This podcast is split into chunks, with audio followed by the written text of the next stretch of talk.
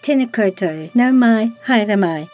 Hello everyone, welcome to the Walking the Shadowlands podcast. Let me be your guide as we take a walk into the realms of the unexplained, of the paranormal, of things that go bump in the night and haunt your dreams.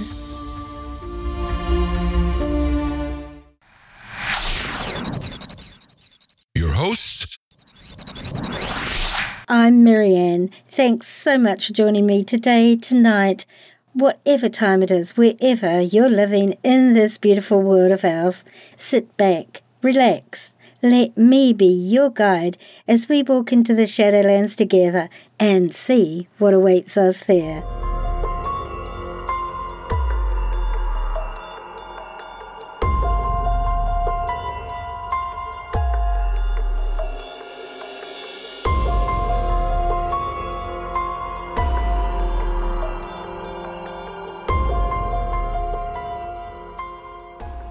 Welcome back, everyone, and a special welcome to any new listeners. This is the second part of my conversation with some of the members of the Murphy family and their very traumatic and terrifying haunting in their home when they were growing up.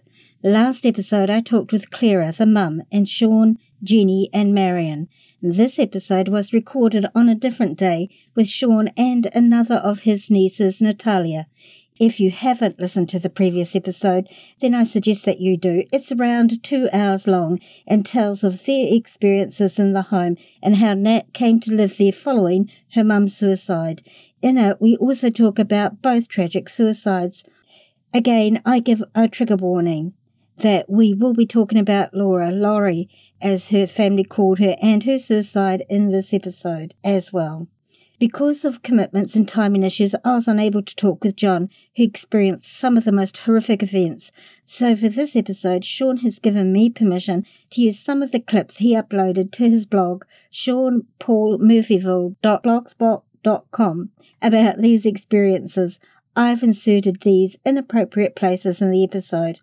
In a couple of them, I've used snippets of the text from Sean's blog because they were appropriate to what we were talking about at that time and there was no audio clip of them available. Those inserts are spoken by myself identifying John. Oh, I always forgot. As I was editing this episode, I discovered, to my surprise, a Class A EVP. For those who don't know what an EVP is, it stands for Electronic Voice Phenomena, and it happens when a spirit is able to project their voice onto a digital, these days, or old analog recording device. In my very first season of this podcast, I did do an episode on EVP, for those who want to know more about it. It's linked on this episode's page on the podcast website, www.walkingtheshadowlands.com, or simply look for EVP, Season 1 on any podcast platform if you want to hear it. Class A means it's the best you can get, as clear, or in this case, clearer than a living person speaking with no editing to the speech going to be. So around 55 to 56 minutes in. Listen for that. And it's in response to what Nat is saying. It comes immediately after her talking. It most definitely is not me, and certainly is not Nat or Sean. There is just one word spoken, but it's clearer than me or Nat. Very clear indeed. And I admit it took me by surprise email me at shadowlands at yahoo.com and let me know what you think it says. You may hear something completely different in a different language, or it could simply be in English. I sent this clip to the family when I discovered it and asked Sean if I should keep it in or remove it. Sean asked that it be left, so there's a little extra treat for you all.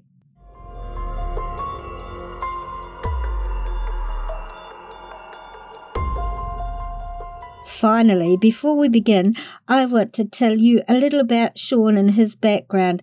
I came across Sean quite by accident and had discovered he had written a fiction book based on the terrifying experiences his family had living in a haunted home. This immediately caught my attention, and being the curious person I am, I wanted to hear of his experiences firsthand. So I contacted him, and I'm very delighted to say these two episodes were the result.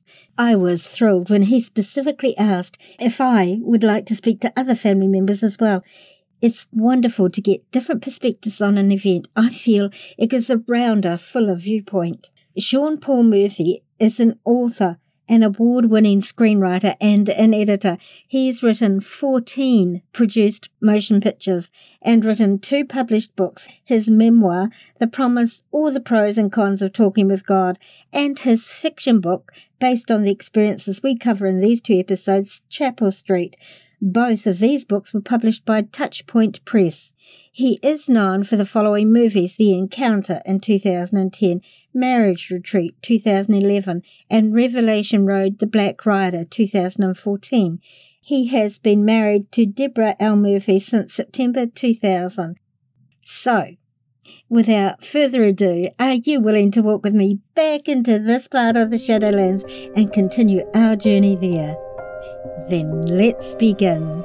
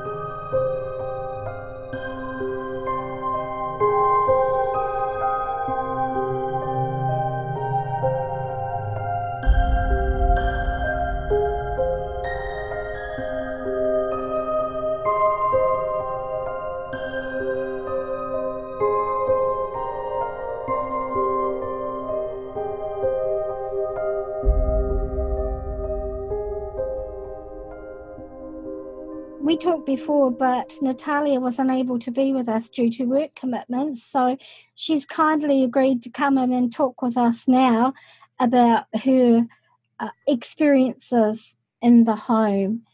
So maybe, Sean, if you could tell us perhaps how it is that Natalia came to to live in the home, if that's okay. Is that okay, Natalia? Mm-hmm. Okay, that's that's great. Um, Natalie is my niece, Natalia. Um, she's the, the, daughter of my late sister, Laura. Um, Laurie moved into the house with the rest of the family in 1974 and left when she married um, Natalia's father, Frank. And um, sadly, she took her own life in 1994. Afterwards, uh, Natalia moved in with her. Um, they left the house where my sister died. She lived with her paternal um, grandmother for a while and her father. Then she shifted. She lived temporarily at my grandmother's house. Then she moved in back with her my, with with her grandmother's, my mother's house. This would be the house on uh, St. Helens Avenue. And then she moved, and then she moved with her father. Then she moved back for a number of years at St. Helens Avenue, um, until um, you weren't there till the end, till um, for quite a few years until at least the end of the 90s or the early 2000s. And in a way, she represents the third generation of our family to live in St. Helens Avenue, Marianne, because you had my mother on, she'd be first generation. Right. I would be second generation, and Natalia would be the third generation. Right. And um, she lived in the uh, master bedroom, which was adjacent to the um, to the uh, three connected closets, which were the center of the haunting. In fact, her uh, bedroom door for a while was right up against the door of the closet. And oh. she's had a very active series of um, events at the house, um, a lot of which I didn't know until I did start doing the interviews for my uh, blog. And then she left out some stuff too, because I said, So, what were some of the strange things that happened? And she left out stuff that happened every day, which most people would consider strange, unless right. you, you know, 21 St. Helens Avenue, in which case these things are a daily occurrence that you get used to. So, she was, so when I interviewed her, she mainly talked about the, um, the more, some of the more extreme and isolated incidents. Right. Oh, thank you so much for that, Sean, and, and thank you for introducing us. And Natalia, I'm so sorry about the loss of your mum, hun. I just, honestly, I just cannot imagine how difficult that was for you. Can you perhaps tell us how old you were when you first came to live at your grandmother's house? Let's see. Uh, I by the time I actually physically lived there, I was 12. Um, that was the first time I actually moved in. That was when my mom died. Um, and so we moved out of our house and into my grandmother's house with her. Um, but we spent so much time there. I mean, it felt like we practically, it was like a second home to us. Yeah. I was just going to say, obviously, isn't the first time you've been there. So when you visited previously, like just for visits before your mum passed, did you experience anything in those times, or were those times okay because you were just coming and going? There were, like, I wouldn't say I saw things or heard things. There were just events that would happen that once I got older and looked back at them, it really made you think. Uh, one thing that always stuck out to me was a game that myself and my two younger cousins would play. And we you know kids play hide and seek and we yes. would play hide and seek. One of us would always end up on the landing to the second floor. It was like the very first like four-year landing. We would be laying there and we'd have like a blanket over our head and it was like like that's so odd to do. Like that's not really a hiding spot.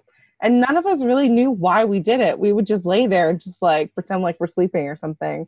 And then come to find uh-huh. out I mean, it's still up in the air whether it's true or not, but later we found out that the previous owner had died, or at least was close to her death on that whole landing for an unknown amount of time. So as I got older, finding that stuff out, I was like, what happened? Oh, that's very interesting, isn't it? So, and and you kids laying down like that, you were like reflecting what she was doing at that spot.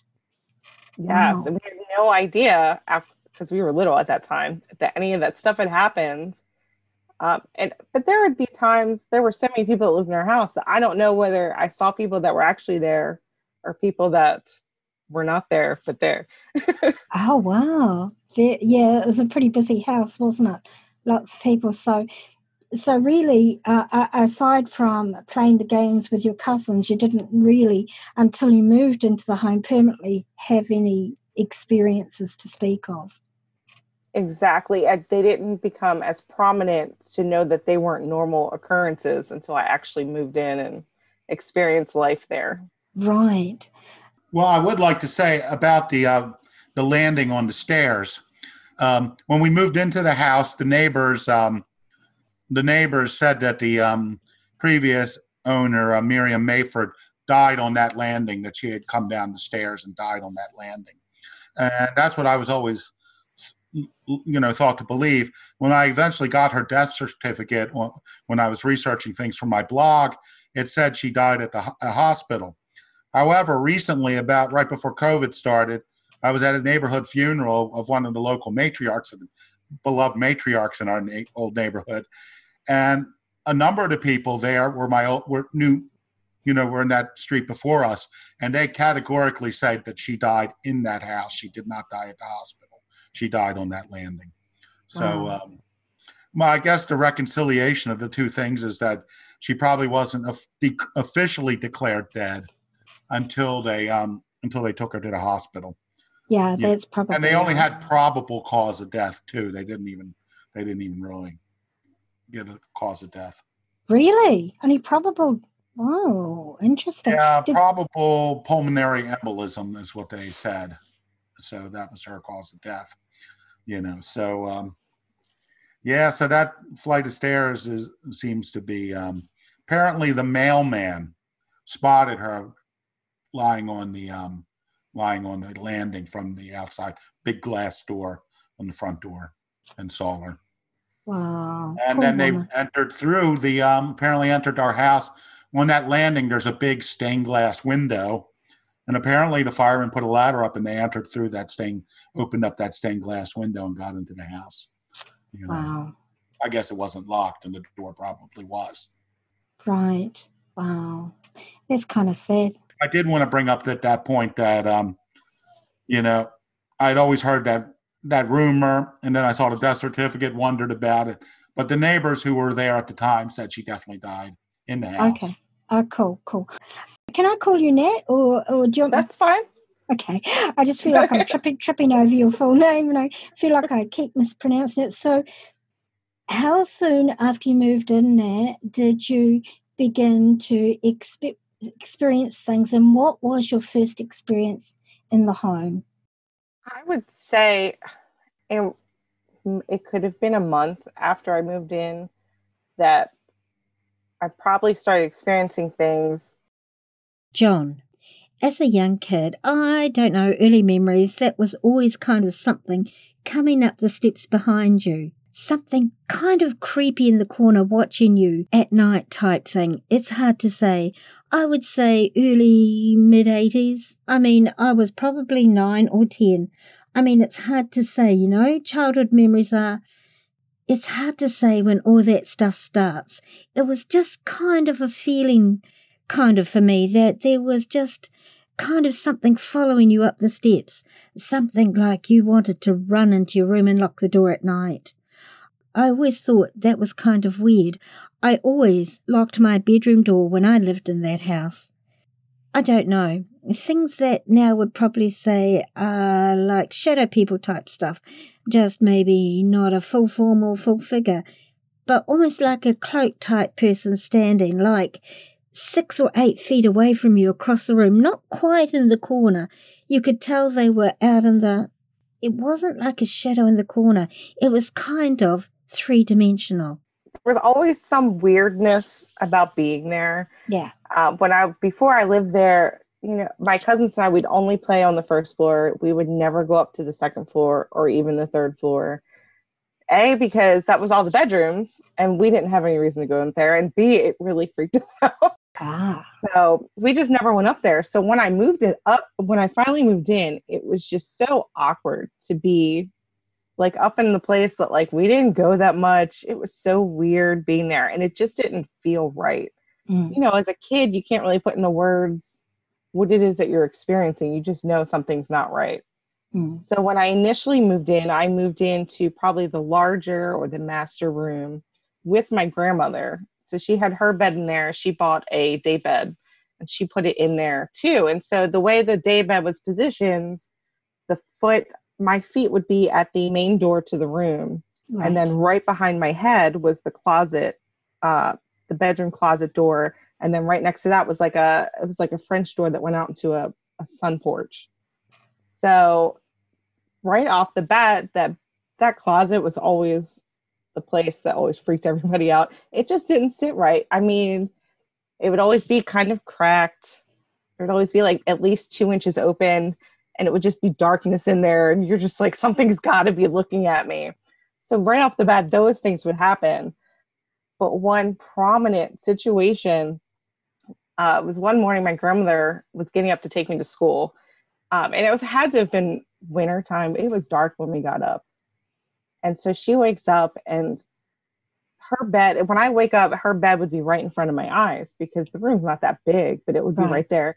She woke up and turned on her nightstand light and got up to go open the bedroom door. Well, she had been by the bedroom door. I saw her at my feet. And as soon as I opened my eyes, there was a face right in my face, but it was like upside down. It was almost like if someone was coming from the closet, leaning their head over and looking almost nose to nose with me. And I just opened my eyes and I froze and I was like, Grandma, what is that? And I didn't say, I didn't say what it was. I didn't say what it looked like. She just said, close your eyes and it will go away. And that's all she said. I don't know if she ever remembered saying that specifically to me, but it's like she knew what it was. I didn't say what it was. It freaked me out. And I was terrified to open my eyes. And from that moment on, anytime I was asleep, when I would wake up, I would kind of like peek my eyes open a little bit because I was always afraid to just open them because I, w- I was convinced it was going to come back and like be there again. That was probably the only physical manifestation I've ever seen, but it was not clear. Like I couldn't tell you what facial features, if any, it had, but it was it was a face, but yeah. I don't know what kind of face. Right. So just to clarify, your bed was out from the wall. So there was a space between your bed head and the wardrobe. You could walk behind it. Uh, my bed, there was like, it was just a wall. There were two doors and there was a wall, and my bed was along that wall between the two doors. So the head of my bed was like right there at the door to the closet. Oh, got you, got you, got you. I, I kind of had in my mind's eye that you your bed was kind of in the center of the room somewhere, and it was. Uh, so I was just clarifying that because if I thought that my listeners might have had that same idea as well. Uh. Okay, so that would have been pretty terrifying to see, and and apart from the shock value, you obviously felt fear from it. I definitely did. I, I, was scared to open my eyes again. I was scared to get out of bed. My girl was like, "You just got to do it." It wasn't like this long conversation that her and I had about it. Yeah. It was just she was just kind of like, "Close your eyes. It'll go away. We got to go to school." right. So you don't know if your grandmother actually saw it either. I don't know. And you know, even after all these interviews, I still have never asked her if she ever saw that. Um, if she even remembered that. I don't know. I'm sure she probably watched my interview, but I don't know if she ever. Did it appear in any full sort of um, full apparition, or was just like cloaked figure that you would say? Uh, it was always kind of a cloaked figure. I think um, it didn't really. It just kind of stayed, kind of you could say at a distance. It never really got close or anything, but it was definitely there, just kind of watching, just to I always felt like it was just kind of affirming itself, kind of showing you that it really kind of was there. Now, yeah. did you get any indication that it was either male or female? I never got any indication. I never considered it male or female. To be honest, I never really put a gender to it. Did you put any sort? Do you think it was human in nature? I never thought it was human. Whatever happened there, I don't think it was human. Wow, interesting. That's really interesting. So, so that was your first experience, and then how did it progress from there for you? Dad, of course, at that time, also you're processing your mother's death. So you had a lot going on for you at that point in time. And so these experiences would have compounded everything for you. And it must have been just such a tough time. Such a tough time. Um, it, it was very difficult, but in my child mind, I never equated the two to being like the same experience or right. related to each other. Right. Um, probably at least a prominent experience. And I've talked to Sean about it, and we have a hard time of placing whether it happened before I moved in or after I moved in.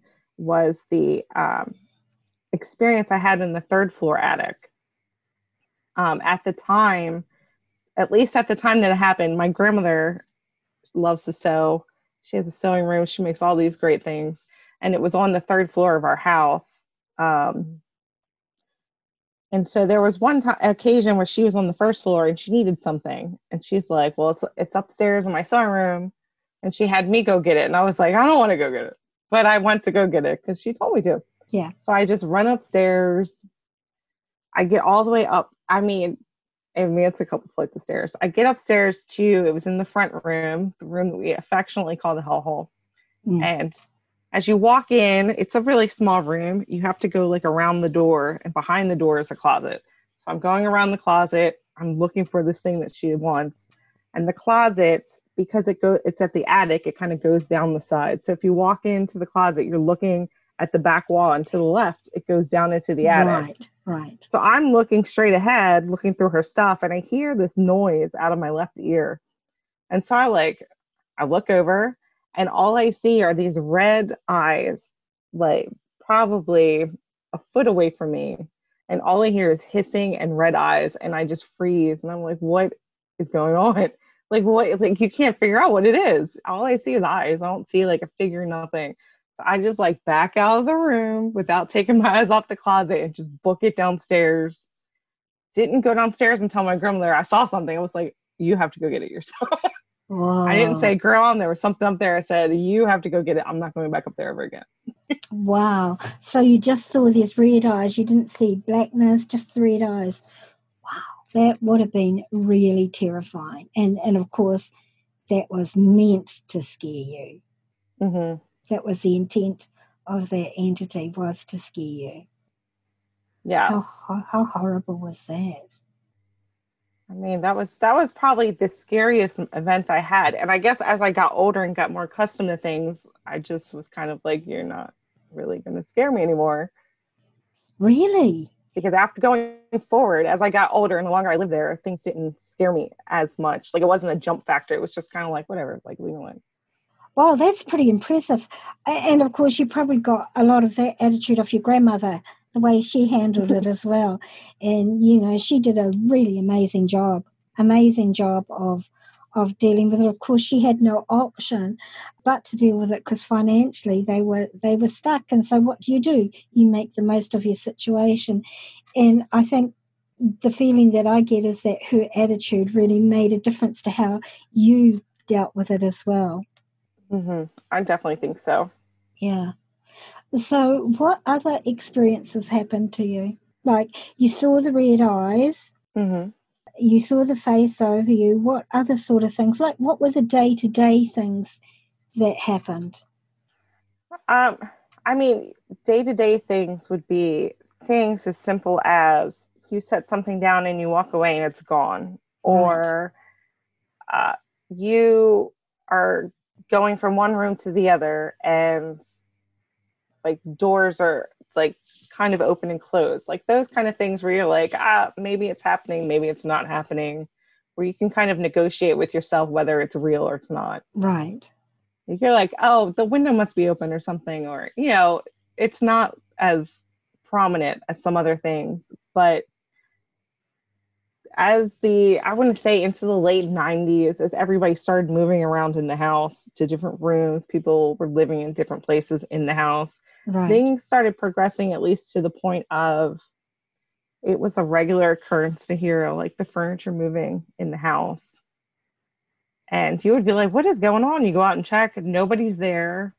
The furniture's all in the spot that it was. And you're like, I know that that, like, it couldn't be anything else except for furniture moving. Now, did you ever actually see furniture move or just hear it? I saw paper move. I never actually saw furniture move. I heard it move. Okay, now let's go. Let's go back to something that's um, part of the family lore. Is now, now furniture did physically actually move in your room? Yes. Can you tell us tell us tell us that story? Uh, Joe and myself. Scott Sims. No. It may have just been Joe and myself. Um, Baltimore didn't have an NFL team at the time, so we would always just watch whatever games were on. For we always got the AFC games. We were watching it.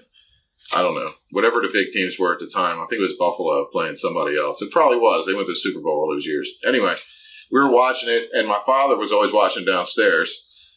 Joe and I both went running downstairs to say something about the game. We knew he was watching it, big play or whatever. As soon as we got down to the bottom of the steps, boom! I mean, just a crash was heard upstairs. So we all kind of stopped, you know, talking about whatever it was, we were the football game or whatever. And Joe and I went back upstairs, and we couldn't get my door open, and we couldn't figure out what was going on, and we kind of went out the window in Daddy's bedroom and went around the roof, opened up the window of my bedroom, and went in, and the weight bench, which was kind of you know next to the door, but the weight bench, the weights, the bars, and all that had fallen into the door and were barricaded in a way so that when you like when you put a chair behind a doorknob so that they can't open the door, like it was all placed in a way. It was wedged in place. Yeah. I don't see how that could have fallen like that. Um, that was the most, I would say, memorable time that that happened. Um, I mean, the, there were times that like the dresser would move. You'd go upstairs, the dresser would be away from the wall. You would hear things like stop. Hmm. You go up there and look, and yeah, sure enough, the dresser had moved away. Or the the back then you had big giant tube TVs, and I always had a big TV. So that stand with the television on it was probably two hundred pounds or something. You know, it had slid away from the wall. Or so, okay, you know, like it took two of us to move it back. You know. But yeah, no, that one time with the weight bench, I guarantee you that Joe and Joe would verify that. Um, Yes, he actually he was talking about that on um, with me on Facebook about that. I remember we looked at Daddy, and Daddy was like, Did he go up? "No, he didn't go. He, you know, I mean, it was just a big play or whatever in the game. So I'm sure he was much more concerned about that. so as I moved out of the larger room with my grandmother, I moved into one of the front rooms. And so this room was at the very top of the steps. Um, and the house is old. It had all the original doors. So none of the doors would actually close all the way in the house. Um, that particular room, the door, even when it was closed, you could probably still see like an inch around the door. You could see the light on the other side of the door. My grandmother always kept this light at the bottom of the steps on. And so as I would be in my room doing whatnot, because it was just, it was a given that if you were in your room, the door was closed and it was probably locked because you didn't want to leave it open and let, I don't know, whatever could happen. Right, right. It was like a safety barrier. So I'd be sitting in my room doing whatnot. And it was a pretty regular occurrence to see like shadows come across the doorway. Like, because the light would actually be blocked out and then it would be back. And you're like, you're like, maybe, maybe I moved the wrong way. So you would start moving to see if like maybe I just leaned a little too much. And you're just like, I'm it's not my room. I don't care. Hey, do you mind if I jump in and ask Nat something? Um, No, please do. so, but Nat, you were also one of the people it actually spoke to on a semi-regular Oh. basis. Oh, thank you. this is true. I wouldn't say like we didn't have conversations, but it often called my name. Um, but it would sound like my grandmother all the time. Right. So she would either be at the grocery store or she'd go away for the weekends. And I would, I like, I was at school or at work and didn't know. And I would hear her calling me all the time, but she wouldn't be there. So Right. those, I mean, that was like a regular occurrence. And Marianne, here's Um, sorry, I was going to say here's something interesting because we were trying to consider this within the family itself. It would use it would use my mother's voice, and I think you've heard my mother's interview that it used other voices as well. Yes. But it always used my mother's voice with Natalie. And when I was talking to Natalie in the interview, she said said you would think that if it wanted to freak me out, it would have talked in my mother's voice. yes. Mhm. So we were I remember hearing that. yeah, so we were debating that within the family, and I think my mother had the explanation. Is even though this thing was definitely malevolent, you know, um, I think you know uh, my mother's explanation was it probably spoke in her voice because it wanted to you to interact with it. If it spoke in the voice of someone who had died, you would definitely know it wasn't that, you know. And I do think that the more you interacted with this thing in the house, the more you strengthened it. And so at least that's at least that's my theory, you know. So Nat may want to talk more about that. And also, Nat didn't didn't he used to get in bed with you too? So um, also I, great segue. Great. So, well, I guess we're going to talk about that one. so there was oftentimes, I mean, if you were to look it up now, they would call it, I guess, night terrors or there's some name that they call it. And I've watched all the stuff and I'm like, I don't know that that was the same thing. But there were often times where you would be laying in bed, whether you're laying on your side or your back or your stomach, and you would feel like just, you know, how somebody gets in bed next to you, you Mm, feel all the pressure moving and you would feel that and then you would feel like it would feel like something was like hugging like spooning you it's like don't spoon me dude get off of like whatever it is just get off of me and you just freeze because you're like do i get up and like scream or do i just sit here and just let it happen. I'm like, you don't know. Yeah. There were yeah. often times I would get up and be like, I don't know what's going on. You need to get out of my room. Yeah, yeah. That's that's um so the technical term for that um for uh is incubus and succubus. That's when spirit uh can or entities physically interact with humans on a, a personal level like that, like touching you inappropriately or trying to spoon you, stuff like that. And that's very real. I did an episode on it called Incubus and Succubus, and it's terrifying, absolutely terrifying. And you must have felt violated. Yeah, it's it's like how do you put it into words because there's not like an actual person there. Like you're afraid to go talk to anybody because you're like they're gonna think I'm crazy. They're gonna give me meds or whatnot. But yeah. that, I mean, that would happen. I, I always had my TV on when I was in my room at night because you know you don't want to be in the dark. right. I know that my uncle used to my uncle my younger uncle used to do that too all the time. It's like you had to have something there to kind of give you some security. Um, one of the incident incidences that I did not talk about when I was in that room with my grandmother. Um, at some point, my grandmother had moved to a different room, and I stayed in that larger room by myself. And so, um, when I did, I moved my bed because I didn't want it between that closet. I wanted to be as far away from that closet as I could. So it was across the room, and there was a morning when I needed to get up for school.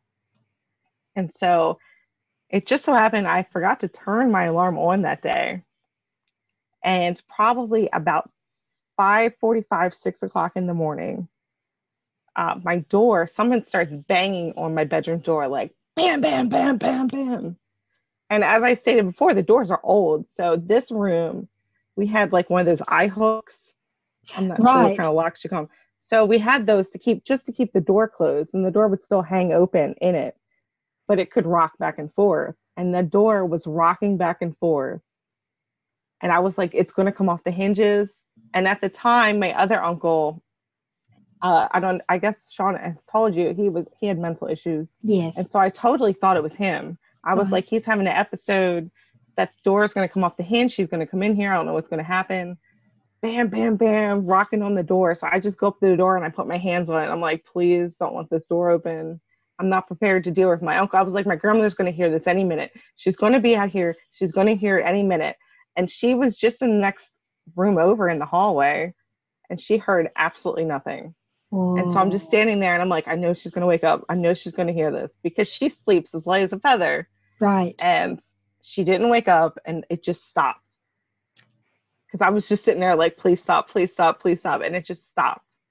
And it was dead silence in our house. And the house is old. You could hear people walking Right. all over the place. And I'm like, okay, I'm going to sit here and I'm going to wait because I know I'm going to hear some creaking on the floor. Somebody's going to be walking away from this door yeah. nothing. And that light that I told you she had at the bottom of the steps, I could not see that at all. So I'm like, like that's like creepy.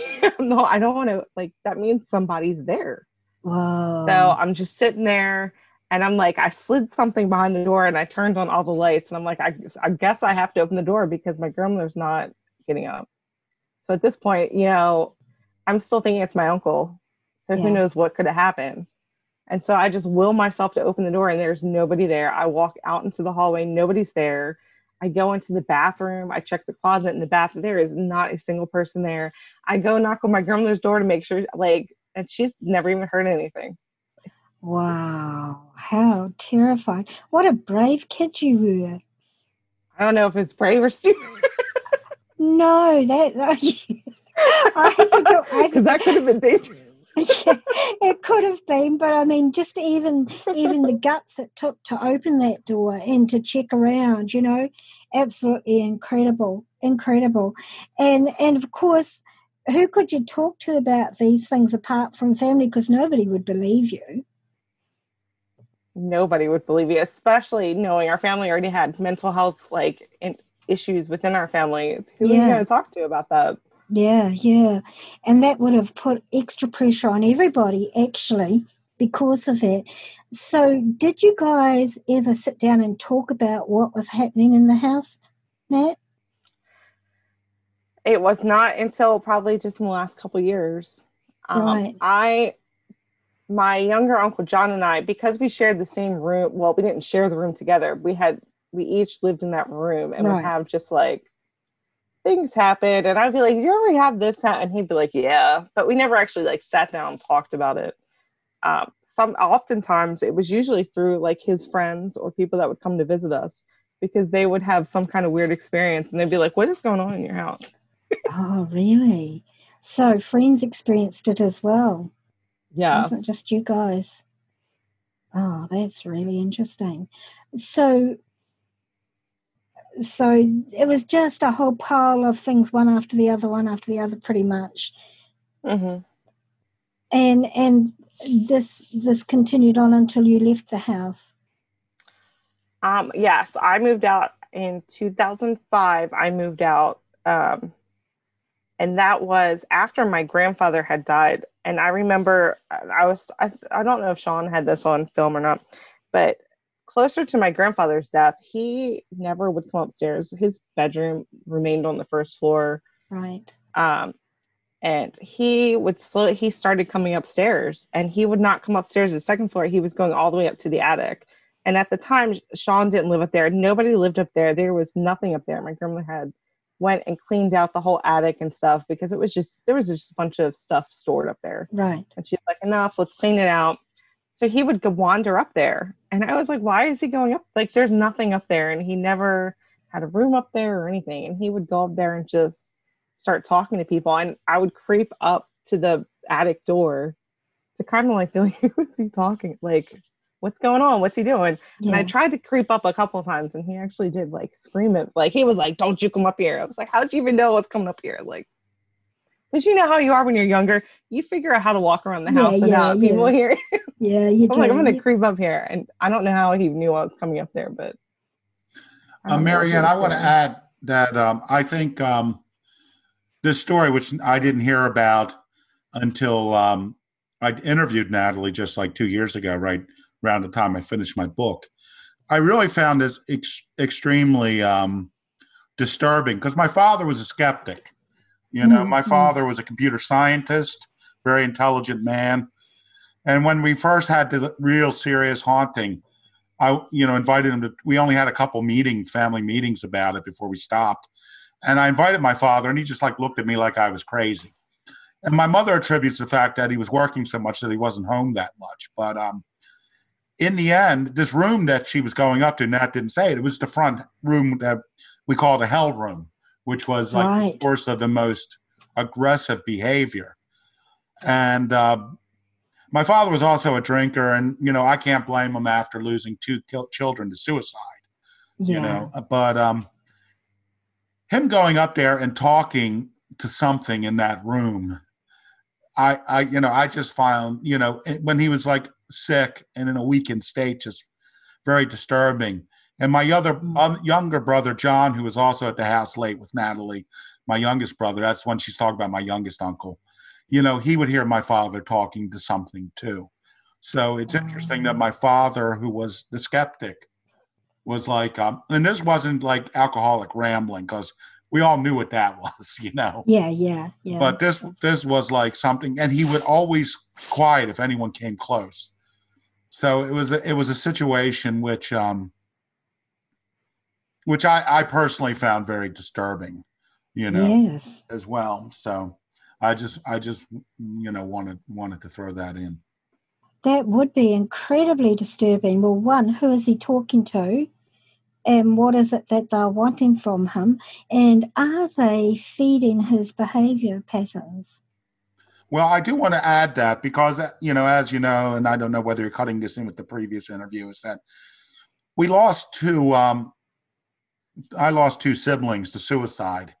And I often call my father the third suicide yes. you know, because um, he essentially was drinking himself to death, though he kind of got stopped drinking a little at the end. So, in a way, I, I considered him the third suicide. And I just think something something dark was feeding on us in that house, you know. And I, I Yeah, attempted yeah. suicide there. My sister Jeannie also attempted suicide in wow. that house. So I mean, there was, um, you know, it's not a coincidence. We're not all crazy, And I, Yeah. well, maybe me, maybe not. I don't know. But um, I just think, and I always say that there wasn't one haunting at the house. It was like seven hauntings because it interacted with each of us differently. And Yes. it interacted Mm. in a way which made us unwilling to talk to others about it. Of course. Oh, You you know, know, isn't that sorry? so- Isn't that isn't that a classic abuser scenario? Isolate the victim. Yeah, I, I, I felt very isolated. I really didn't discuss it with any. When when my sister Jeannie had her incident in the hell room with her um, husband before she moved out, she said we have to talk about this, and we had a couple meetings. But after that, we didn't talk about it again until essentially in a systematic way until about two years ago. So um, Right. so, but yeah, I think I think it it was it it was an attack, and it was I think mainly spiritual and psychological, and oh, um, absolutely. and I really think it was you know it was feeding off of us. I what do you think, Mm, mm. Natalie? I,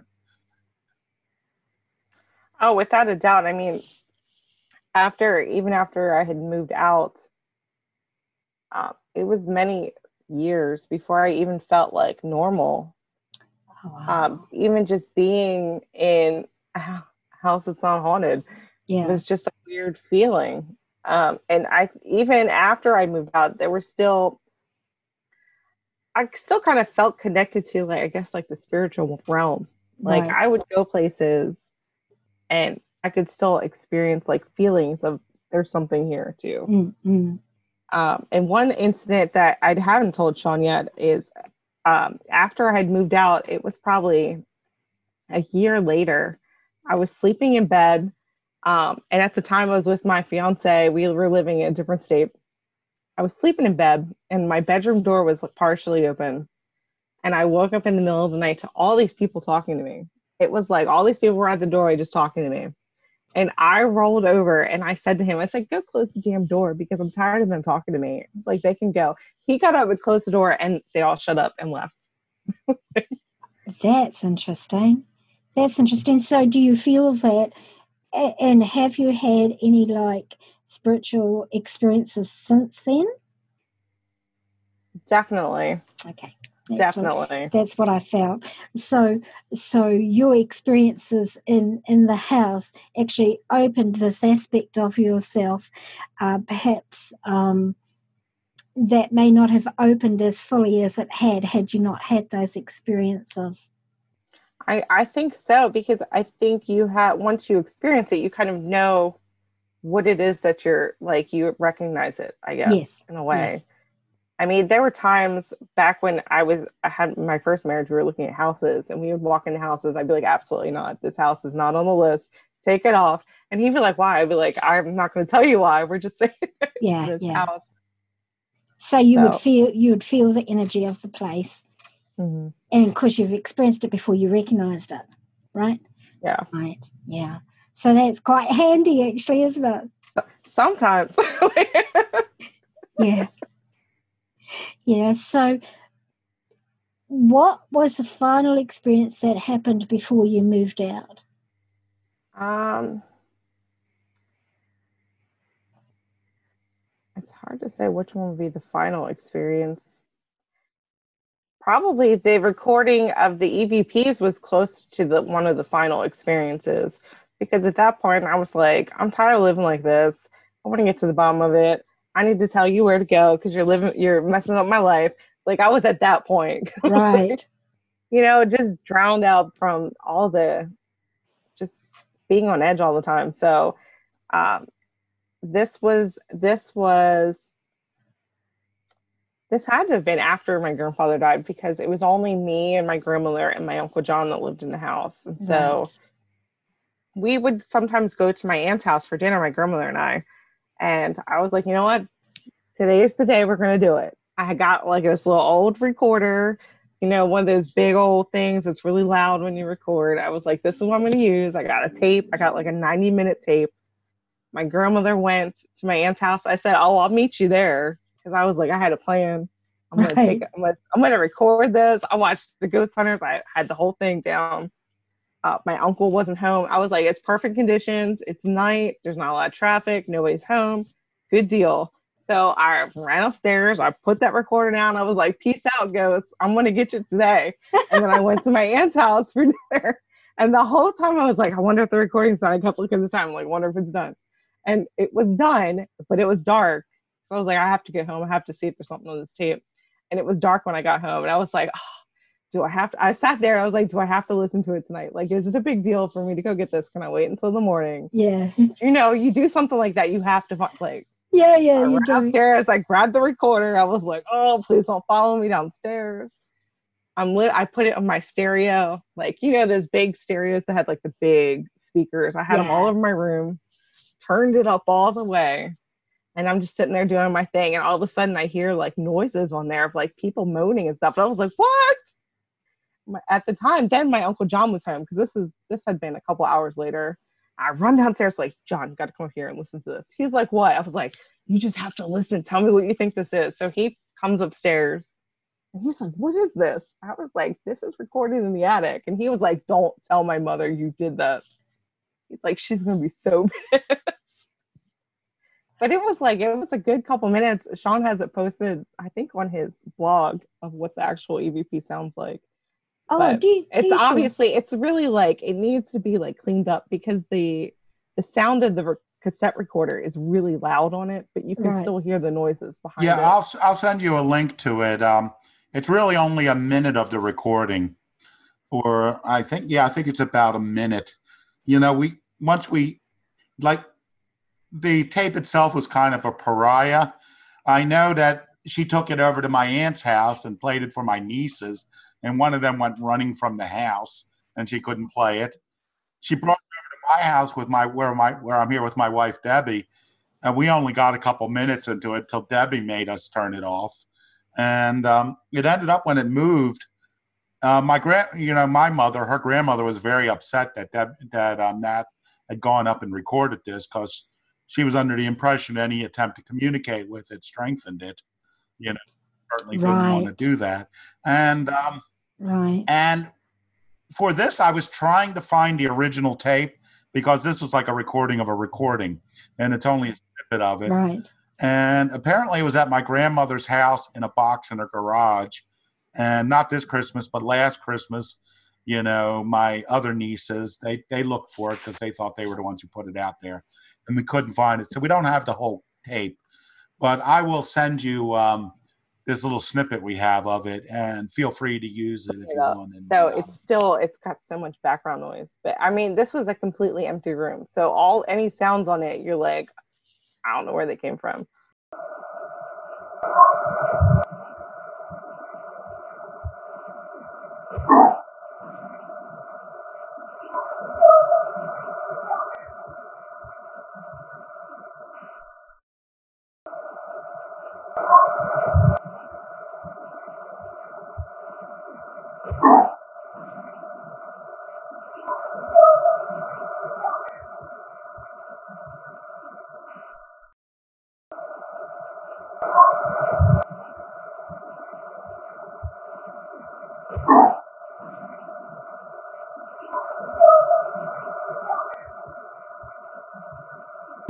how cool is that?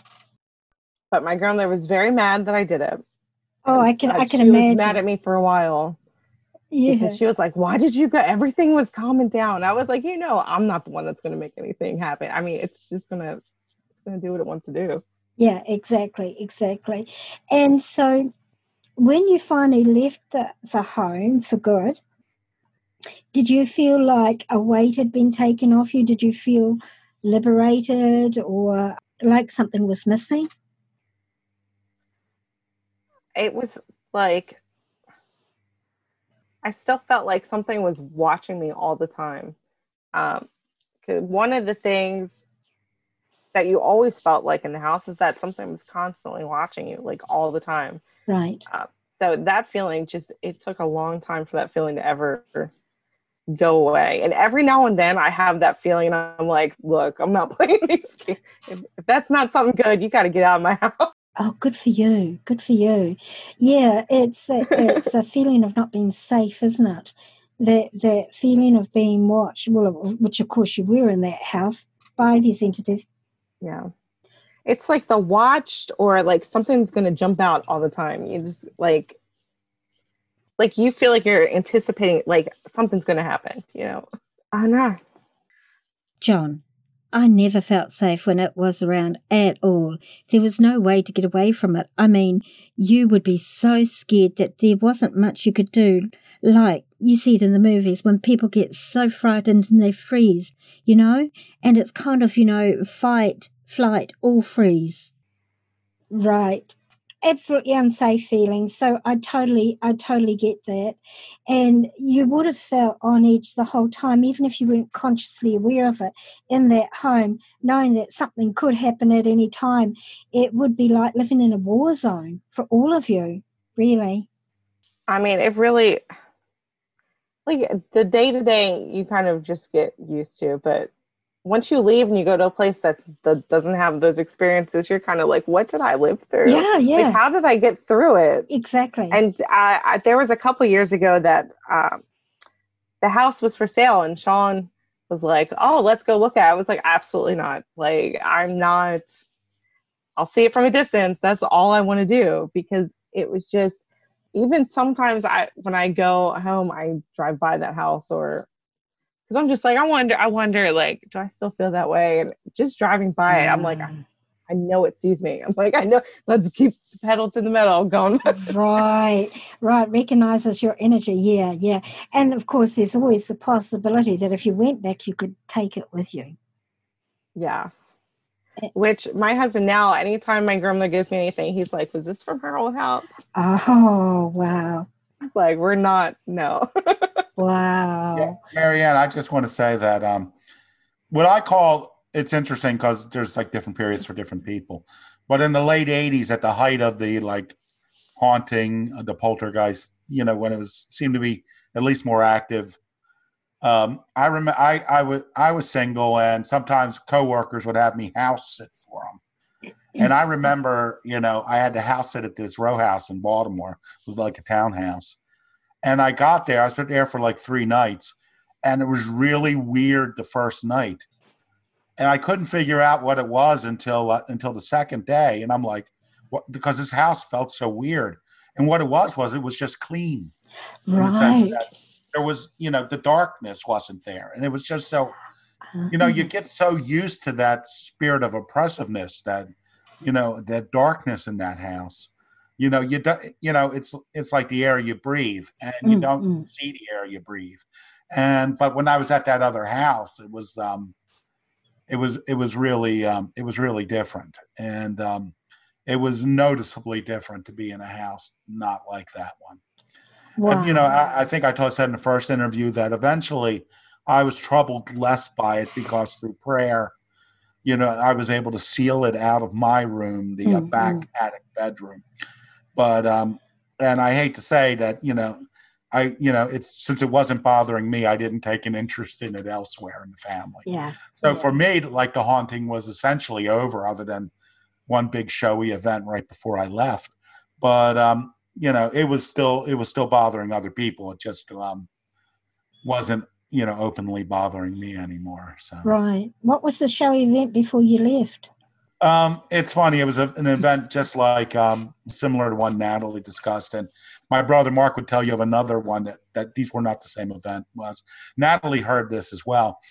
It was literally my last day of um, of living in the house. I was moving out to the house I live in now, and um, you know I'm on the third floor. It's it's the morning, and um, there's this banging, and I knew the banging was from the second. There, there's a doorway that leads up to the third floor. There's a doorway, a stairs, a landing, and another longer stairs that lead to two bedrooms on the um, third floor. Right. And there was this incredibly loud, fast banging, horrifying banging on the um, bottom attic door.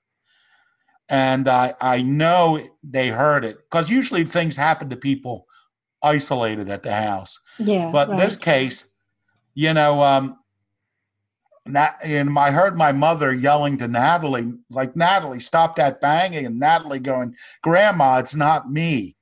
And um, I got just chills just remembering that. And, um, wow. um, And so, but that was sort of, you know, I, I joke about it. I said that's his way of saying goodbye, kill you later. And, um, but it was, it was really terrifying. And my brother had another experience. Um, and I, when he started telling it, because he had never told it to me before, I thought it was um, the same one. He's like, no, you were gone by then. And in that case, there were one, two, three, four, I think six doors, six doorways on that um, downstairs in that corridor on the uh, second floor. And he said it, it was something was banging on all of them, you know. And um, he said it was like the most frightening thing he experienced. And he experienced some stuff at that house too. Natalie was in, we say, the master bedroom, the room with the sun porch. So that's the Yeah. master bedroom. Yeah. Mom was either upstairs in the front room or in the bathroom, and I was in that bedroom still. And all the doors started banging. And I mean, if you had 10 people banging on the door, you couldn't have banged as hard and as fast as the knocks were coming on the door. And it sounded like all the doors on that landing, which there were what one, two, three, four, five, six doors were all just I mean banging in the hinges and the hinges. It woke me up in the morning. Natalie was screaming and mom was saying, Nat, don't open the door. And she I mean that's what I remember hearing. Ah! I mean banging it like it's I, I can't describe that type of banging on the door. I think that was the same incident that I had. It was my No. last. My I had an incident like that till my last day at the house. and it, it went on for a good maybe ten seconds at But least, probably longer. time. That wasn't. It wasn't the exact same incident, I guarantee. because I don't think you were there anymore the three at this of us point. were I think only- you had moved out. It was only the three of Natalie, you, and I in the house at that time. Yeah. But that was definitely uh, that was definitely one of the scarier things. Um, you you would get bangs like that sometimes. I I was woken up by like I'll say maniacal banging on the door a couple times, but that time stands out because it went on, like I say, probably for ten seconds. And when something like that is banging at your door, ten seconds is a long time. Okay, that is. I mean, if you can count to ten seconds and imagine you know, the sound of a dozen maniacs trying to break your door down as you wake up out of bed. That's terrifying. But um, yeah, so that was like my last day, and it was sort of like a showy event. You know, normally it's a little, the entity could be a little more subtle than that. I think it was most damaging Yeah. actually when it was subtle because you couldn't couldn't see what it was doing Right. to you. Right, right. And that affected you more mentally. Yeah, Yeah. It was definitely an entity, from what I've heard, that like to play mind games, like to get into your mind and create these terrors for you that made you question yourself, made you question your sanity, uh, made you question what you're experiencing. Was it real? Wasn't it real? Is that how you found it, Nat? yeah. Absolutely. I mean, you're really like, there's no way I'm experiencing this. And like I said before, you would kind of be like, oh, well, it had to be a window, or, you know, you try to rational it out to be something Yeah. like it can't be what you what you actually think it is. right right because that doesn't fit that doesn't fit in what is the paradigm of belief Yeah. It doesn't fit into reality yeah yeah so looking back now as an adult as a mature woman and a mum yourself how do you feel about the whole experience I don't know how I survived the whole experience. yeah And uh, you know, it makes me a little more sensitive to. I mean, it's natural for kids to have like nightmares and to think that there's ghosts in their room and stuff. But like for my kids, I'm like, what do you say? That? Like, I'll question a little bit more because I know that I experienced some crazy stuff right when I was little. So I'm like, this better not be coming back. yeah yeah Let me find out. I guess I guess there's always that fear in the back of your mind, isn't there? After living through something like this, what if? What if? yeah, I, I it's just personally though, I think you're pretty safe as attached to the house and the land, not to you. I I absolutely think so. Mm, mm. Can I ask you that? So, how do you think this affected your faith, Nat? Oh, good good question. That was actually my wife's question. She Um, asked me while I was on the. Yeah. I think uh, it actually helped my faith, and a lot of people would disagree with that. And I know that I've talked to a lot of people that think that I shouldn't say that this stuff was okay, but uh, the way I look at it is the Bible talks all about angels and demons. So if you don't believe in demons, then I don't know how you believe in angels and believe in God because they kind of both are all throughout the Bible. So I think it just helped my faith. It helped me believe in God a whole lot more because I feel like I experienced evil way more than most people would have. Right. So that affirmed your belief in, in God. And that's cool. Whatever helps you and and helps your faith and, and whatever you believe and that's a positive thing. That's a positive. So positive things have come out of the negative experiences for you. Absolutely. Yeah. Yes. Yeah. That was, hope- that was a good question, Sean. Thank you. Yeah, and I also hope that something. I mean, I I wrote my novel Chapel Street to sort of Right. to sort of like work away through my feelings for this before we could deal with it reality and i've been starting these blogs and what i'm hoping for in the end is a real detailed examination of Mm. what happened and i'm hoping and maybe some of your listeners you know uh, who can um, really give i'm trying to give viewpoints ultimately once the entire document is done you know of the blogs of the actual haunting and I'm about a little less than halfway through. I'm still going to deal with the haunting before I go to the to the deaths and to see if the deaths were um, in any way influenced by the haunting. But I'm really hoping that ultimately we'll create a document, you know, something that will be useful to other people in these circumstances. One that our experiences will make their experiences more realistic and allow them to deal with it more directly. But also, we did a terrible job. you know what I mean? I don't think I don't think we handled it as well as we could have. You know, and maybe this thing was attached to this land in a way that we could have never expelled it.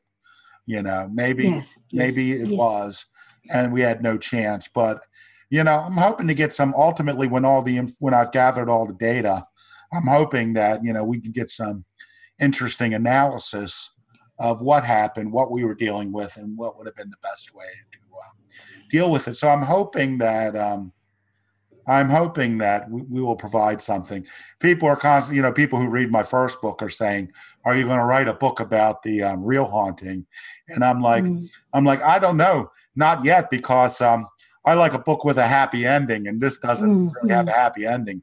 You know, we, Yeah. we were too down when this was over, and um, Yeah. and I'm also I don't want to be one of these kind of people that's like saying my siblings killed themselves, my father sort of killed himself in his own way, and I'm just trying to find a supernatural explanation for it. You know, I'm not trying to in- invent something. You know, I'm not Yes. trying to make an excuse or anything, but I'm just it's just it seems like a um, intersection of a lot of stuff and yeah. I'd you know, so. so you know i'm hoping that we'll have something um you know positive in in the end as a result of everything and, and healing for you Yeah. as, all as well. And and I think I kind of feel like talking about it, you know, the way you guys are doing it. And and Sean, would you like to give your your blog address again so my listeners can can check it out for themselves? okay yes my uh, blog address is um sean paul murphyville dot blogspot dot com and um you know it's all things sean paul murphy. And on there you will um you could search or just type into google haunting of 21 st helens avenue. 21 or go to my blog spot and go into the search and type um, 21 st helens avenue. I have about 23 blogs Mm. up there currently. Covid has stopped me. I, I really had hoped to have my entire factual examination of this done but I have not conducted any, in, you know, really any interviews since we've gone on lockdown. I know in New Zealand you've pretty much stopped the COVID there. So, um, Yeah, so, but so if they go, interesting to say that he started. We started talking about this as a family Mm. after his book because he sent me a copy of it. He's like, you know, I want you to read it. I thought it was great. I was like, I have a question for you though, and he's like, I was like, where I said, where did you get the information about smelling this this smell when there's like a demon or something by? Ah. And he was like, he was like, I don't know, I just felt like I should write it. And I was like, well, actually it's kind of curious that you Mm, mm, did mm. because that's something I experienced, especially after my mom died. I smelled that for like a whole month. It was just a rotting, corpsey smell that Oh. was like it was like stuck in my nose. And so that's what Sean and I started talking about things that happened. And he's like, Well, maybe we should all get together and start really talking about it. But I was like, That was where did you get that from? Because like that was a real experience and he had no idea that I actually really experienced that until I was like, That's weird. Oh well, there you go. Now see that come out at the end. Now, one of the things that I have experienced, and I know from my own personal experience as as a, as a medium, is that entities that are more negative do have a, an odor. Often it smells like cat pee, or it can smell very rotten. But it's an odor that they let off, and they can't help it. It's they can't disguise it Yeah. it's part of their energy vibration. So the fact that you brought that up, great point, and and great that you obviously were listening to uh, your inner knowing, Sean, when you wrote that. Well, yeah, I will say if you if you read my book Chapel Street on Amazon, Touchpoint Press, um, pretty much every person in there is based on somebody real. It's really exaggerated. I mean, the book is really exaggerated. The end is really over the top. Nothing like what happened at the end of the book happened in real life. But the smaller things, the relationship things, you know, the uh, character um, Lenny and it's really the book is really about two brothers one rick who is very much like me and another character brother named lenny who is dead Mm. who's very much like my brother mark and i think anyone who reads that book who knew my brother mark will definitely see my brother Yeah, mark yeah. It's a good book. a lot of the things in there oh did you say it was a good book Yeah, it's a good You- book. I really enjoyed it. I really enjoyed it. well thank you very much and and I was, as I was reading, I was thinking, oh yeah, this would be a great movie. This would be a great movie. And actually, like the mausoleum stuff, that was very, very good. Very well. It's a great book, listeners. Uh, it, it is fiction, so it's not the story of the hauntings here at Chapel. at 21 um, st helens avenue thank you, at 21 St. Helens Avenue, but it is based on character, based on people, and it's really, it's a good book. Well- it's a good read. well the main event of the book is the guy walking out on the balcony to kill himself um, every Yes. night And if you remember from my previous interview, that's inspired by the That's thing when I was climbing out of that attic. I woke up every night, you know, at 3 a.m. climbing out of that attic window. You know, had I, Oh, you know, really? yeah, I would hit my head because it was a wooden um, window frame. I'd either hit my Right. knee going out that window or hit my head on it. It would wake me up. And that's how I knew what I was experiencing was real and wasn't just mental you know and i've never slept walk i haven't done it since but you know it was either three nights in a row or five i honestly can't remember so um but i think it was more than three and that's when i really got into prayer and tried to seal my room because that's like when you finally Yeah. You know it's a psychological attack but it was really showing its Yes. hands there and that's why Mm-mm-mm. that and an incident my brother had where he was literally picked up and thrown I think the upstairs front bedroom, as we say, the hell room, Yeah. certainly uh, the center, maybe of it or whatever. Um, there was a there was a short period of time when I thought it'd be fun to go up there, and I you know took some stuff up there and tried to stay up there a couple nights. But I would always either end up on the couch or you know camped out back in the bedroom down there. I mean, like as a I don't know, maybe what 12, 14, you know, teenager or whatever, because it was a cool room. It had the, the sloping ceilings, you know, and you had the great view of the street from up there, you know. And it was it was private. It was away from the rest of the house for the most part. You know, I mean, it was it was you know it was quiet up there. But yeah, it was definitely creepy up there. I don't think I ever spent a whole night up there. Um, both of those closets up there were terrifying. That little cubby hole was really scary. Um, just the fact that I mean, it was I don't know, it was always just so dark in there. in that little corner where the cubby was, and it had another weird cut up into the ceiling that just kind of made that really dark over there.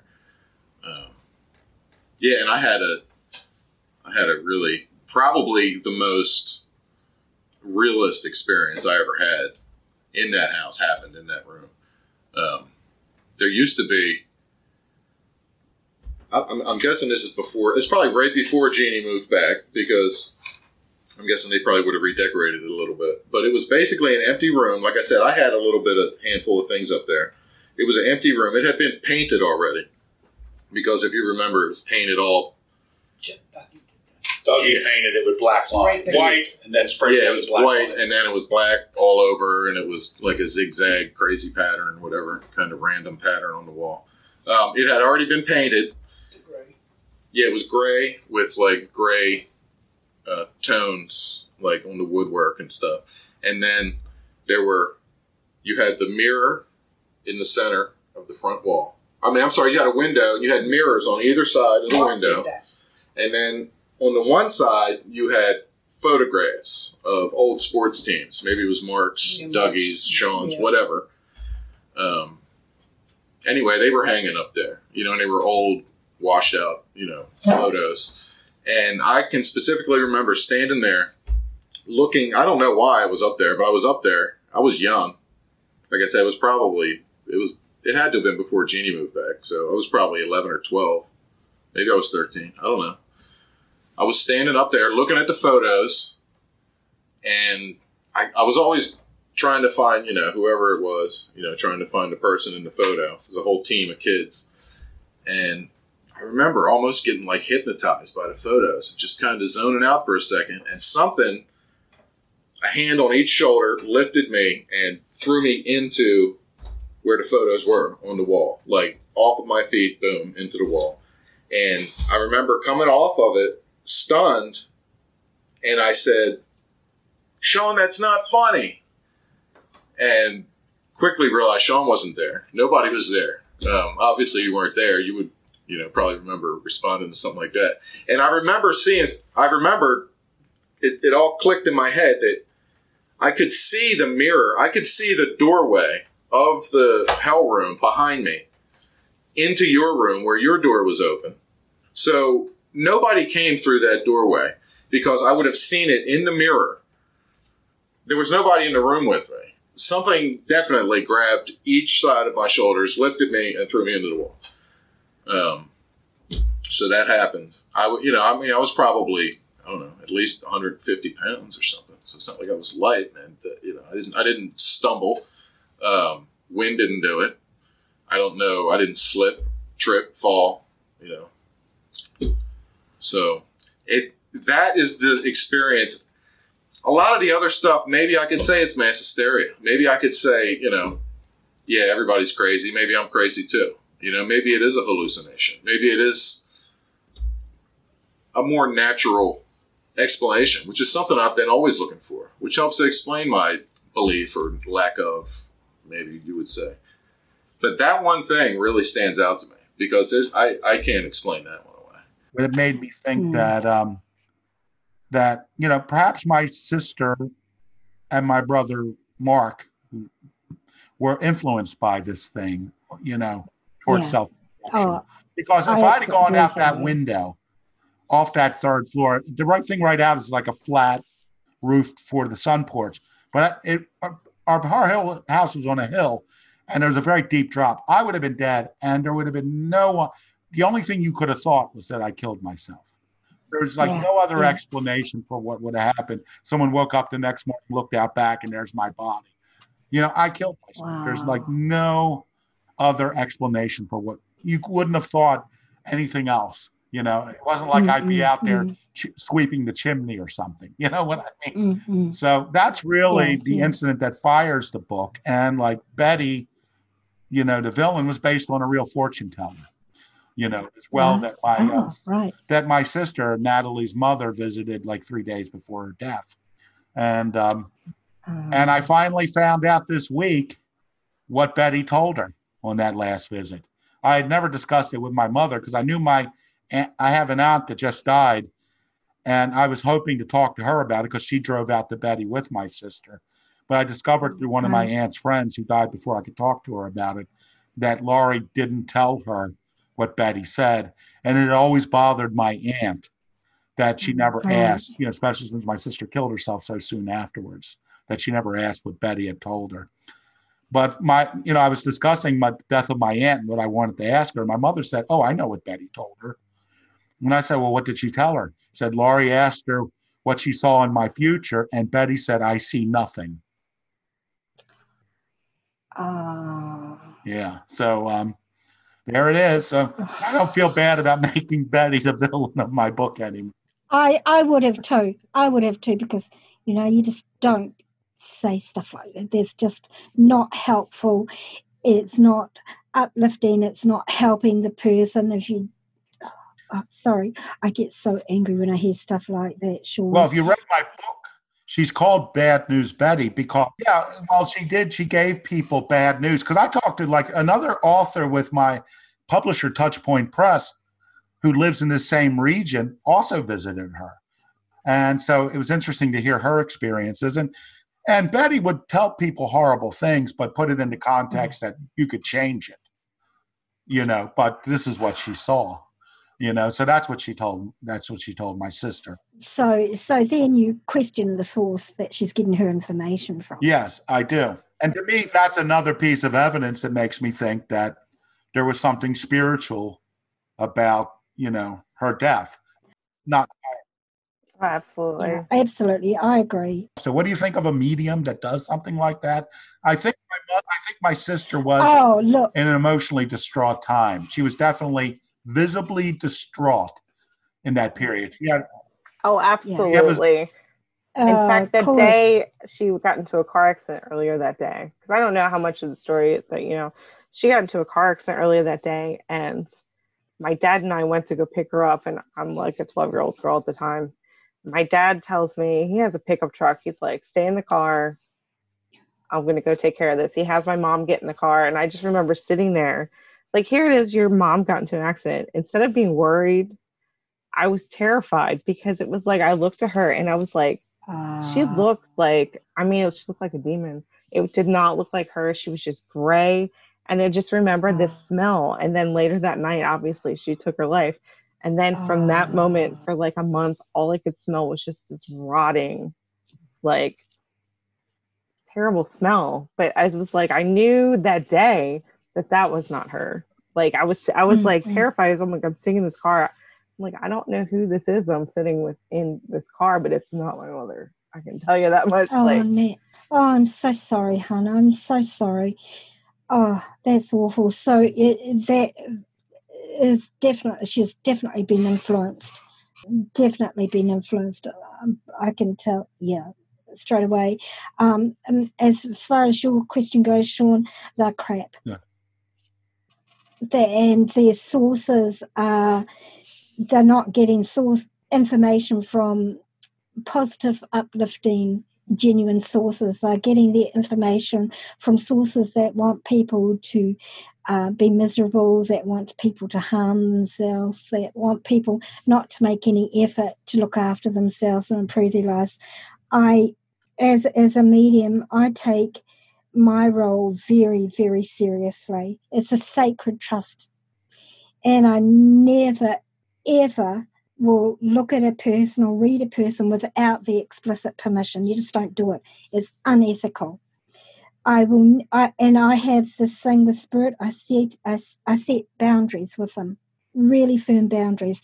Don't give me any information about people that's not helpful to them, that's not going to be of positive benefit to them in their lives. Don't tell me things that they can't alter don't tell me things about their health unless something can be done to improve it. So those are the guidelines I set with spirit. So when I and I and I hardly ever do consultations these days because it just takes so much energy. I'm really blunt with people. I'll I'll tell people what spirit tells them. Like I don't I don't sugarcoat it. I'll say, look, this and this and this is happening in your life because of this or this behavior, you need to perhaps look at the way you're doing this or the so it's like a positive thing so even if they're getting growled by whoever's in spirit they come away feeling uplifted and they come away knowing that they can make changes in their lives that will make a positive Mhm. difference to them you know and and people who who go to see mediums genuine mediums even if they've even if their mother's top like i remember one time i had a gentleman um, come to see me and he was he was older than i am. He would have been in his late 60s and his mum was like immediately right then she said tell him he's a bloody idiot. And i said i can't say that to him i can't tell him that she says you tell him that he's a bloody idiot and I looked at him and and I said, "Look, um, your mum's asking me to tell you something, and and I apologise in advance, but these are her exact words." And he burst out crying straight away, burst out crying, and I felt so rotten because I never try to hurt people, or you know, I try to uplift and comfort and and and give hope. And um, after he finished crying, he said to me, Thank you so much. I needed to hear that. That's exactly the words my mum would have said to me. Oh. Oh. Oh, Yes. So I've learned like you have to have really firm boundaries. And like I run a Facebook group called Walking the Shadowlands from which the podcast started. And in it, I help people as much as I can. Like people come to me with their spiritual issues or spirit issues or just questions in general.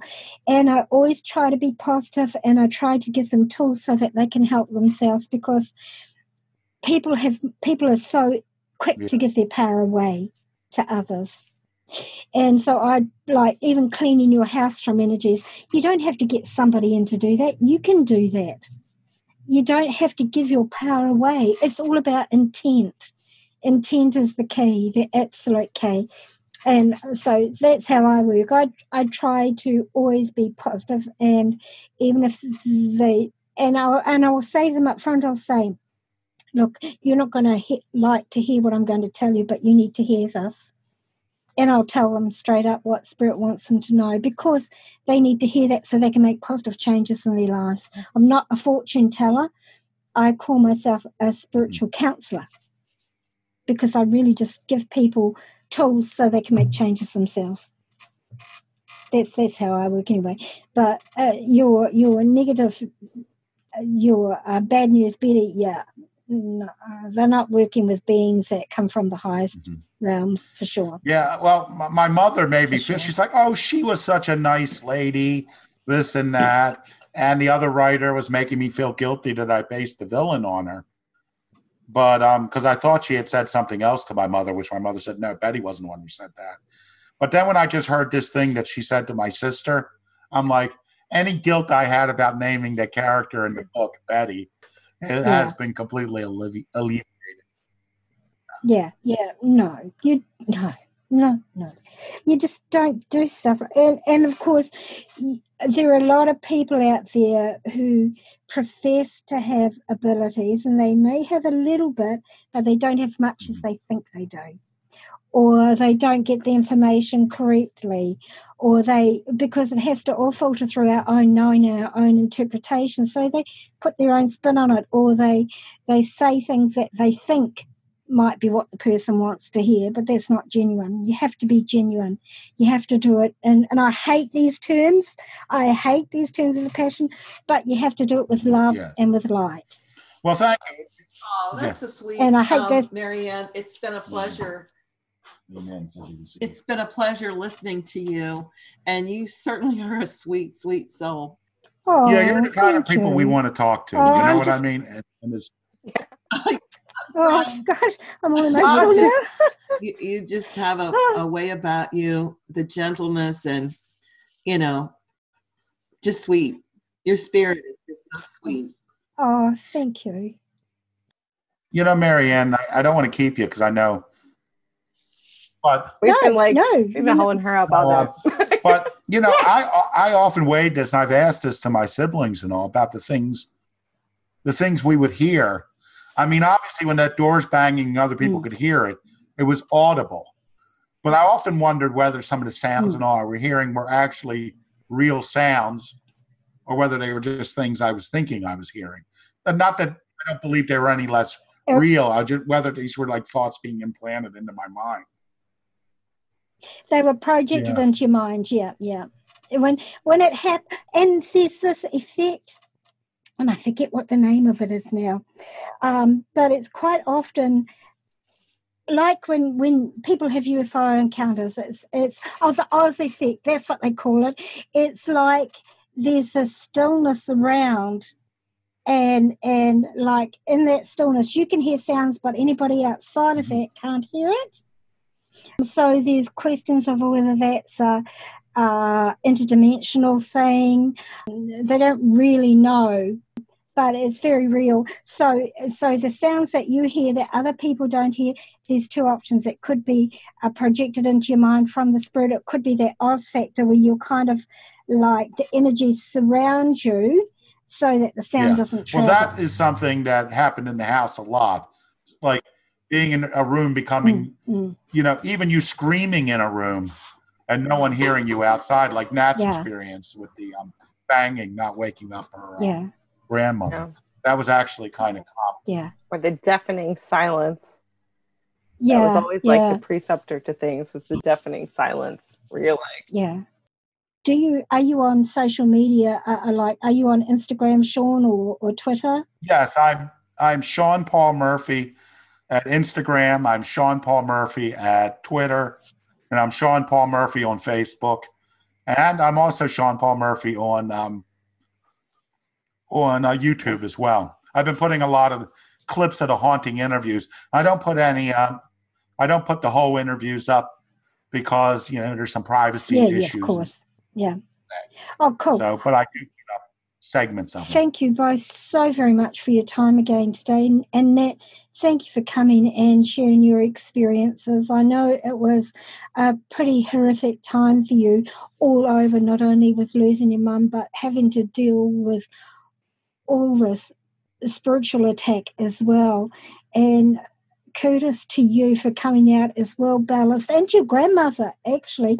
Your grandmother has to take your grandmother has to take a lot of credit for this because she through her attitude and the way she dealt with it all made a huge difference to how you dealt with it.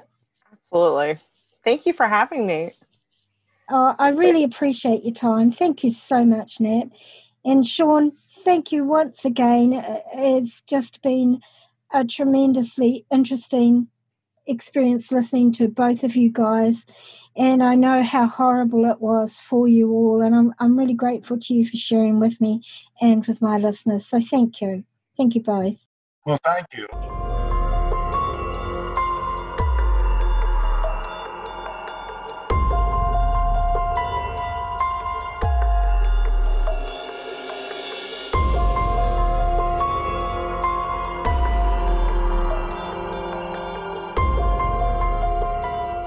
I have enjoyed my time talking with Sean and his family, both on and off air. They are all very warm, loving, and caring people who didn't hesitate to share their pain and journey with me, a complete stranger, even on the most sensitive subjects of the suicides. They virtually took me into their homes and shared openly with me about their terrifying and painful experiences. Talking with Clara, Sean, Jeannie, Marion, and Nat has given me a perspective on how one family was able to not only survive but thrive despite the devastating and traumatic suicides of Nat's mum, Laurie, and Mark. There are other family members that I've not spoken with, but they all have had their own experiences and encounters, with the exception of the oldest sibling, Douglas, or Dougie. He tells Sean that he never experienced anything in the house on St. Helens Avenue that Sean turned into his great fictional read, Chapel Street. If you want to know more about their experiences, then go and visit Sean's blog.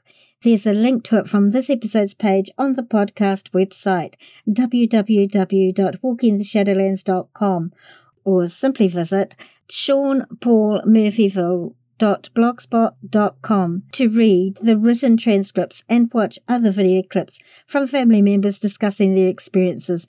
If you want to read the fictionalized novel of the events, Chapel Street, it can be found from all good book sites like Amazon, etc. Did you hear the EVP at around 55 to 56 minutes? Here is what I think it says.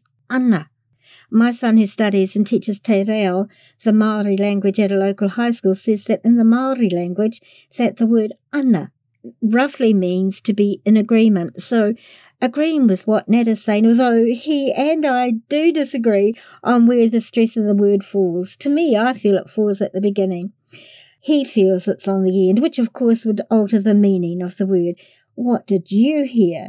Email me at shadowlands at yahoo.com and let me know. And just a reminder, as I mentioned in last episode, these two episodes were recorded on my old Mac before it died on me, so there is discrepancy in parts of the audio with some parts that were recorded after the interviews were completed.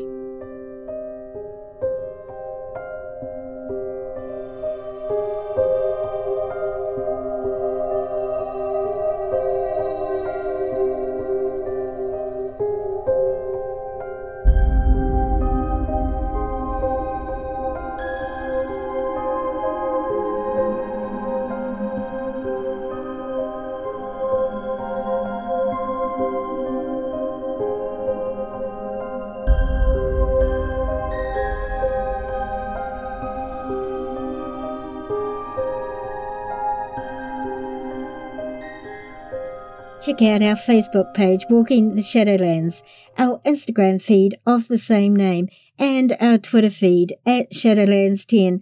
Check us out on TikTok under walking underscored the underscored Shadowlands. Like and follow for teasers of our upcoming episodes.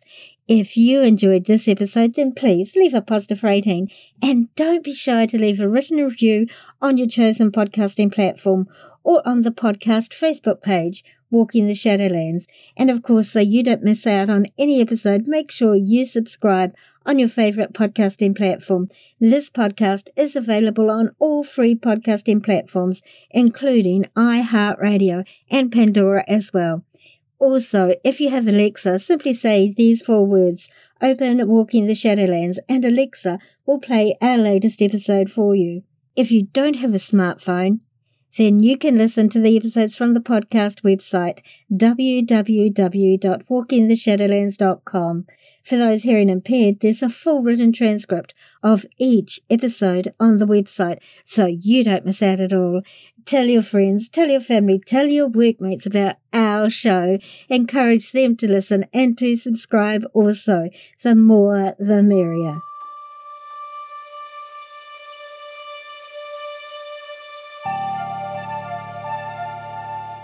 Thanks for listening to this episode. Ka kite ano, oia koi. I'll see you again.